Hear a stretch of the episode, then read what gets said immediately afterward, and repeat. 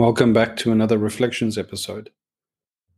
These Reflections episodes are recorded and published because so often the medicine of understanding is quite bitter, regardless of how important and necessary it is.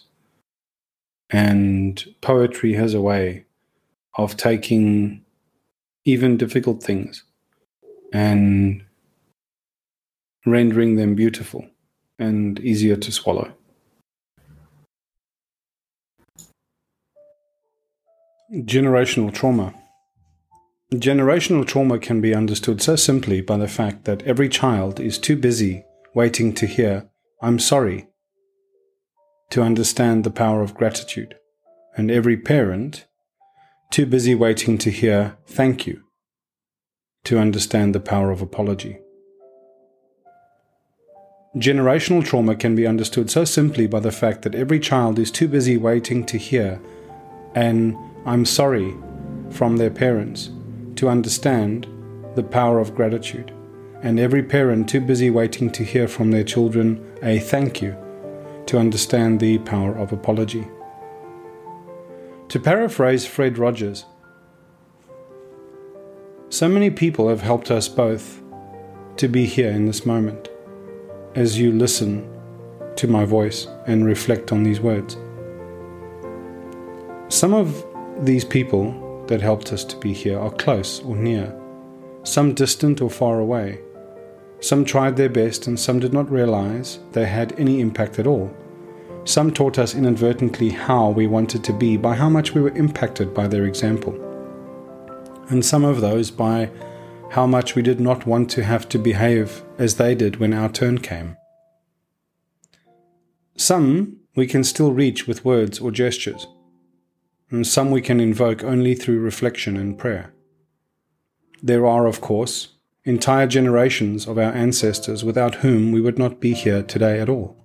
People with hearts and the capacity to suffer and dream, who had their own struggles, heartbreaks, trials, and epiphanies that defined the sense of meaning of their entire lives. We inherit their traumas in our tissue and our viscera, just as they inherited the trauma of their ancestors in their tissue and their viscera and so on, all the way back to the time of tooth and claw. Movies and novels romanticize life in previous era, but the truth is life was harsher, more violent, poverty was more extreme, war was more prevalent, food was scarcer, healthcare non existent, and bigotry and sexism and religious intolerance was a commonplace norm. Still, we've lost something of value along the way in our blind march towards technological advancement. We've grown out of our villages and we no longer observe initiation.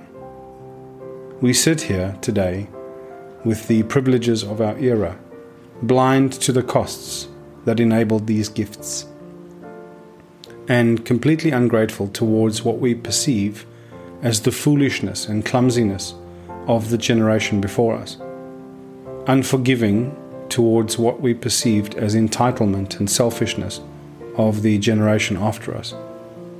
The bill is coming due now.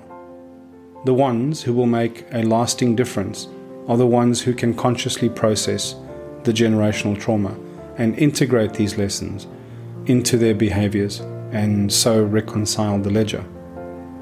Not the ones baying for retribution or the ones enshrining their victimhood. The key ingredients are I am sorry and thank you.